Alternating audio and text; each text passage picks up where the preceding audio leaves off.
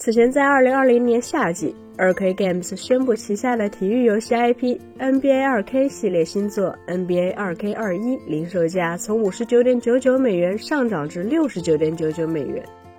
随即也掀开了三 A 游戏的涨价潮。紧接着，索尼方面确认旗下第一方次时代游戏的价格统一上调十美元，并且育碧也在今年夏季宣布，七十美元将成为其未来三 A 游戏的常规定价。如今，这一轮涨价潮也蔓延到了近年在游戏圈疯狂撒币的微软头上。日前，微软方面宣布将在二零二三年对旗下 Xbox Game Studios Publishing 发行的游戏进行价格调整。诸如的《极限竞速》《星空》等大作的价格同样会上浮十美元。不过，他们也表示，尽管第一方三 A 游戏将会涨价，但他们依旧会在发布首日同步加入 Xbox Game Pass，并且 XGP 的订阅价格不会因此上涨。从 2K Games 到育碧，再到索尼和微软等大厂，三 A 级别游戏涨价几乎已经成为了定位。因此也意味着，在游戏行业延续了十余年的定价标准又到了改变的时候。事实上，三 A 游戏此前定价六十美元并非凭空出现，而是玩家、开发商、发行商、零售商四方经过漫长博弈的结果。最终，趁着2005年，也就是 PS3 和 Xbox 360上市时所带来的改朝换代，六十美元也成为了当时三 A 游戏的标准售价。但随着时间的不断推移，问题也都来了。毕竟三 A 游戏的成本增长速度远超相关企业营收的增长，并且这一点也是游戏行业公认的事情。毕竟开发者的工资要涨，团队要扩张，宣发费用要增加。但只要游戏的销量不断上涨，这一切的矛盾都能够被掩盖。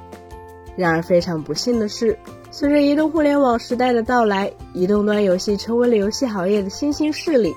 并开始逐步蚕食游戏主机与 PC 游戏市场。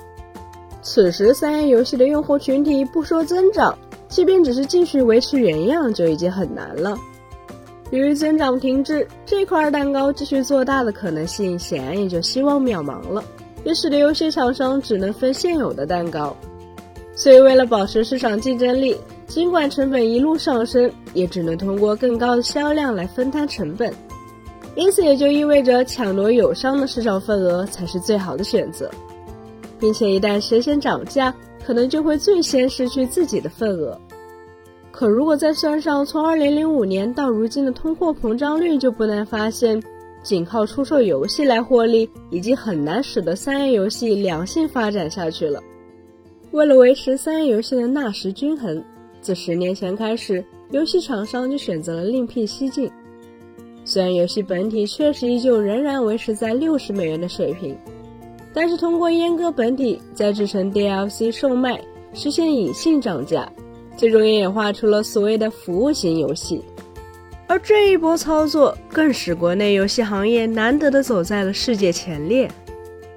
但即便服务型游戏创造出了新的获利空间，游戏开发商很快就发现。仅靠游戏本体的收入依然覆盖不了愈发高涨的成本，所以趁着游戏主机平台世代交替的机遇，游戏厂商心照不宣地组成了同盟，涨价也成为了整个业界共同的选择。如果说其他游戏厂商的涨价是面对成本上浮时的无奈之举，那么微软此次宣布的涨价显然还另有深意。微软的第一方大作集体涨价。但首发加入 XGP 以及 XGP 的价格不变，这无疑就等于是在告诉玩家订阅 XGP 更划算。而如今 XGP 在玩家中普及的最大的障碍是什么？显然是玩家对订阅制本身的不信任。毕竟在过去很长的一段时间里，无论是通过实体光盘、卡带，还是数字形式，买断制都为玩家提供落袋为安的获得感。而谈起 XGP，相当多玩家的印象则是租游戏，特别是微软当年在 Xbox One 时代限制二手游戏交易的过往，更让许多玩家对 XGP 这一形态充满了疑虑。没错，XGP 最大的问题就在于它的灵活性既可以很高，也可以很低。XGP 为玩家提供了更高的财务灵活度是真的，毕竟订阅制很像自助餐，玩家能通过这种方式体验到微软提供的海量游戏内容。但订阅 XGP 的玩家只有使用权，而非所有权，能够收获的只有一段段愉悦的记忆，或者说是体验。可买断之下，玩家的实体光盘或数字拷贝则是实实在在属于自己的。这就等于说，XGP 其实是在对抗游戏行业的历史惯性，而通过不断收购游戏公司来扩充 XGP 的内容深度，进而提升 XGP 的吸引力，则是微软的阳谋。尽管这一策略确实光明正大，但缺点却是时间长、见效慢。执掌第一方三 A 游戏的零售价，但对 XGP 不涨价，则无疑是一手奇招。对于玩家而言，游戏的价格无疑是做出购买决策的一个重要维度。原本订阅制的优势就是用更低的价格体验更多的游戏，如今伴随着游戏的涨价，XGP 的性价比优势显然也就更突出了。而目前基础版的 XGP 的价格是每月九点九九美元，也就是一款三 A 游戏可以订阅七个月的 XGP 会员。通常来说，线性叙事的游戏以及开放世界的主线剧情，往往会提供数十个小时的游戏流程。对于绝大多数玩家而言，一款游戏所带来的新鲜感通常不会超过三个月。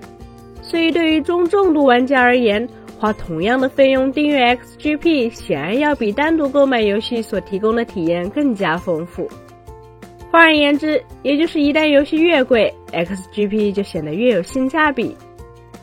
本期节目就到这里了，更多精彩大家可以关注我们三一生活的官网或全平台同名账号查询更多信息。咱们下期再见，拜拜。